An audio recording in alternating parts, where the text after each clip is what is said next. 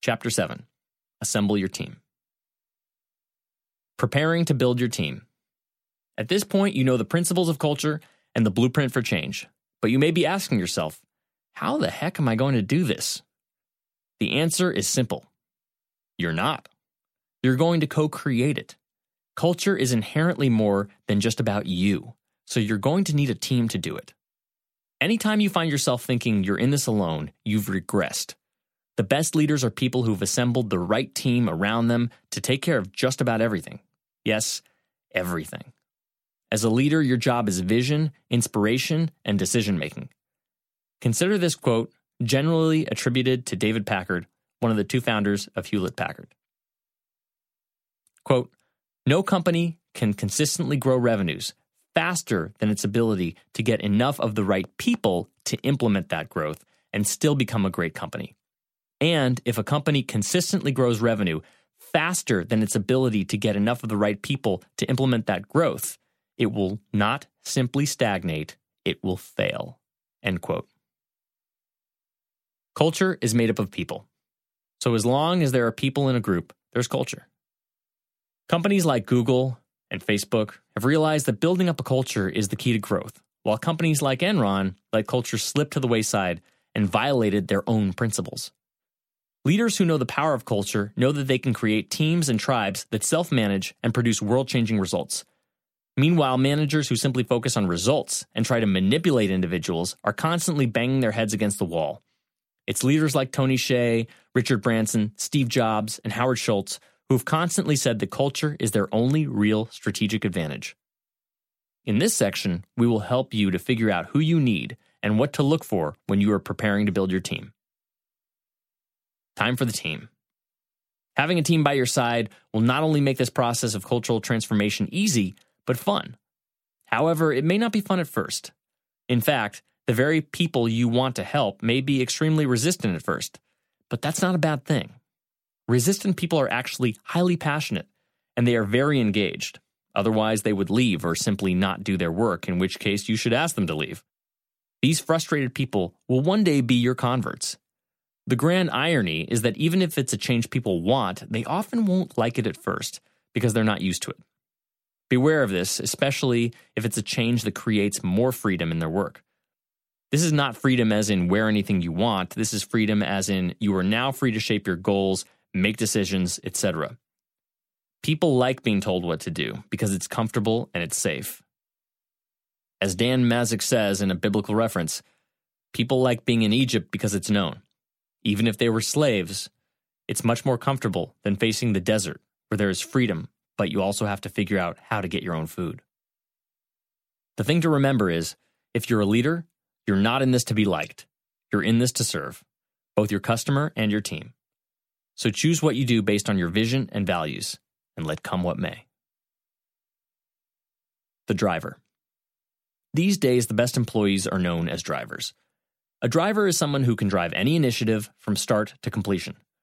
Drivers don't make excuses. They are resourceful, they don't ask permission, and they seek forgiveness if they happen to mess up.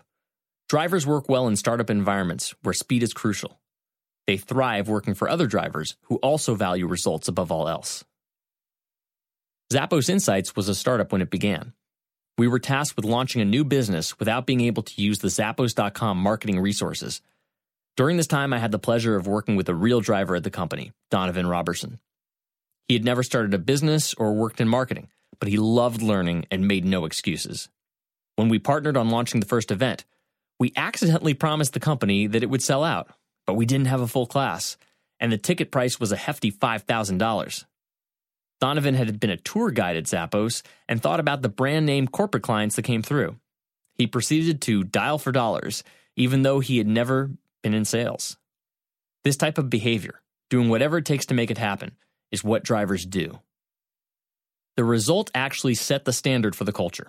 From that point on, within our team, we built a philosophy around publicly committing in order to make sure we followed through.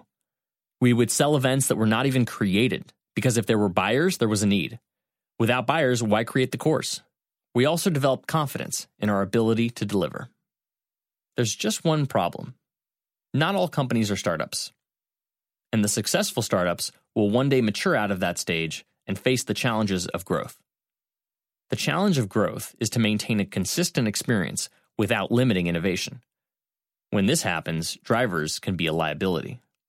A startup can afford to make more mistakes because it can easily pivot in a new direction, but a larger company has more at risk. So, what can we do here? How do we mitigate risk without creating a debilitating bureaucracy? Once again, it goes back to whom we hire.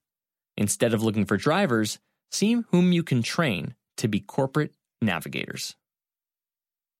The corporate navigator.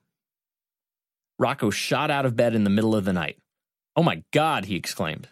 We were about to roll out a new feature of the Zappos family tour. There would be a room where tour guests could hear live customer calls. Everyone thought it was brilliant, and the phone system was set up to broadcast live calls by speakerphone. The night before it was going to roll out, Rocco realized that the 25,000 guests who would come through the tour that year might hear live credit card information that could easily be stolen. While the chance would be rare, our business could be shut down due to such a transgression, but Rocco was able to stop it. Introducing the Corporate Navigator. A corporate navigator is someone who could look out for the interests of the entire organization while still focusing on their role within the business. It sounds simple, but it's truly an art. Here is how a corporate navigator does it knows the relationships. As organizations become flatter and the traditional command and control style management becomes slower to adapt to change, relationships will be the way work gets done. Who has the right information? Who knows the right person? Who has seen that challenge before? The corporate navigator does not necessarily need to know all these things. She or he just has to know the person who does know. Understand what's important to the organization. The bigger the organization, the more stakeholders there are customers, clients, vendors, partners, legal department, finance department, tax department. It's too hard for managers to see all the decisions that need to be made, so they need employees who will think like an owner. The corporate navigator not only thinks like an owner, but can help guide decisions on behalf of the owner. Knows how to use influence as a currency. Most companies have no shortage of ideas. It's delivering that makes the difference. But before it can be implemented, an idea must be selected over other ideas. Because with limited resources, saying yes to one thing means saying no to something else. Skills of influence are a key characteristic of the corporate navigator and include sharing ideas in a language which others are receptive to, demonstrating insight as to how the idea plays into the larger mission, showing proof that the idea has a high chance of success. Thinking through what resources would be required before the idea is even presented. And conveying the idea in less than 12 minutes, then responding to where the interest lies. Ultimately, lets go of their own agenda.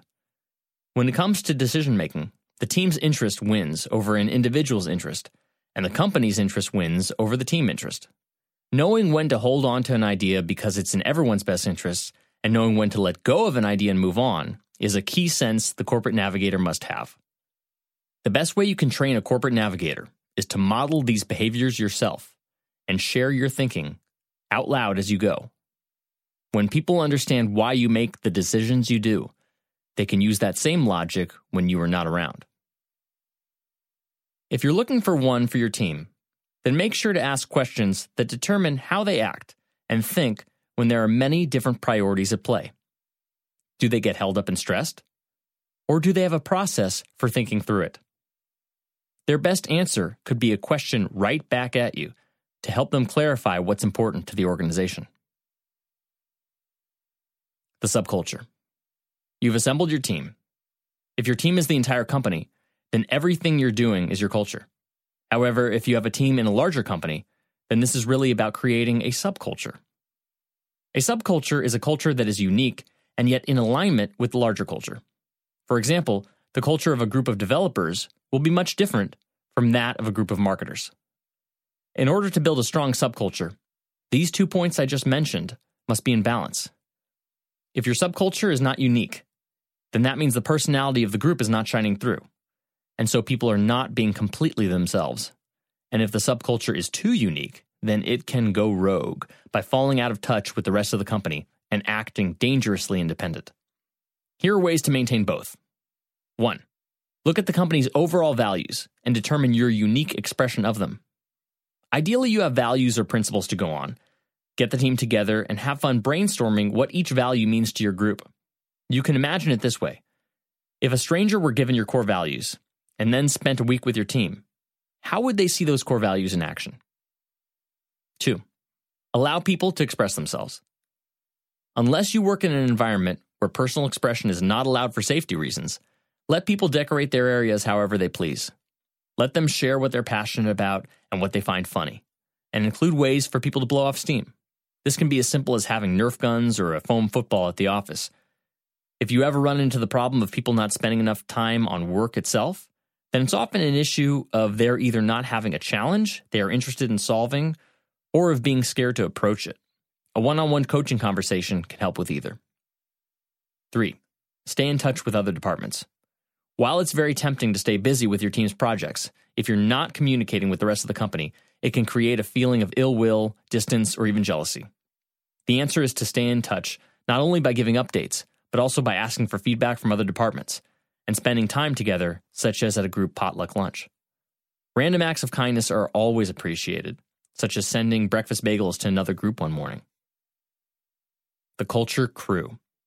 If you're looking to create changes that go across the organization, it will be helpful to work with others who are not on your team. This is your culture crew, your group of superheroes, your band of merry pranksters. You guys are the underdogs. You're the, okay, enough of the drama, let's get to it. People from across the organization. If you are going to connect with a group that you do not directly work with, don't just open it up to everyone and their mother. Make it exclusive. You want the best and the most passionate. So announce that you're forming a culture crew and you would like to select five people who are passionate about creating a great place to work. Ask them to email you and say what they would like to contribute to the group. You can give the group a fun name. Always best not to take yourself too seriously. Once you select your people, have a first project in mind. Something that would be a great quick win that would get everyone excited and rally together. You may want to focus on that entirely at first, and then later determine how often you're going to meet, your format for the meetings, how you share ideas, how you select ideas, etc. It's really up to you how to run it, but keep in mind that you have a group of volunteers here. There are many other things they could be doing with their time. How will you keep it interesting, exciting, and fun? Working within your own team. If you are working with your own team members, make sure to set up a new meeting specifically for this purpose and make sure to make it opt in. If you select the people and make it mandatory, there will be a big energy drain in the room. If everyone who is there truly wants to be there, then your meetings will be amazing. The support network. The mentor. No matter what you're doing, it's always helpful to have an advisor or mentor to help you through it. Ideally, this is a person who is not vested in your success. It's someone who wants you to succeed just to see you succeed, as opposed to someone having a financial interest. You may have a person in mind. Whether you do or do not, consider these tips. Know what you're looking for. What guidance and information are you looking for? What are your weaknesses? What are your blind spots? Look within the organization. Talk to people who have been in the organization for a while. Ask them who they think would be good or just approach someone. Check through LinkedIn. If you can't find someone within the organization, look outside. LinkedIn is an excellent resource. Look for people at similar sized organizations, especially those who clearly work directly with people, as opposed to those in operations, finance, etc. Start by simply asking for advice. Don't start by asking, Will you be my mentor? That feels like too big of a commitment. Besides, that person may not be the right one for you. Instead, start by asking for advice on a particular issue and see how they respond. Damon D'Amore, CEO of Wayfounder.com, found the perfect beta test for you and the mentor. Take their advice, use it, and report back. You'll see if it's good advice, and the mentor will see you are serious about success. Do something for them. Make sure not to take them for granted. Pay for meals, send them a gift, and a well thought thank you card is always very meaningful. The mastermind. The mastermind concept comes from Napoleon Hill's book, Think and Grow Rich. He was tasked by Andrew Carnegie to meet with the richest and most successful people in America and determine the patterns they all followed. He noted that each of them had a council that he named a mastermind group. The standard size of the group is 7 to 10 people. The benefits of a mastermind are support, different perspectives and coaching, resources or knowledge of resources, accountability, perhaps the most important part. Members of a mastermind group should have similar passion, drive, and commitment, diverse backgrounds and skill sets, a track record of being resourceful and helping solve problems. Masterminds meet on a regular basis, anywhere from weekly to yearly, and are often facilitated to make sure members have time to speak. There are many formats you can use. Here is a simple one. 1. Go around and share what you're working on and any challenges. 2. After everyone speaks, select a few challenges to talk about as a group. 3. For each challenge discussed, start with a round of only asking questions, no solutions. 4. Once that round is over, have each person state his or her final advice. 5. Have the person with the challenge commit to a next step that the group will check on at the next meeting. 6. Repeat with the other challenges. And make sure to have someone write down the main points and accountability tasks. And for more information and ideas, see the book Meet and Grow Rich by Joe Vitale.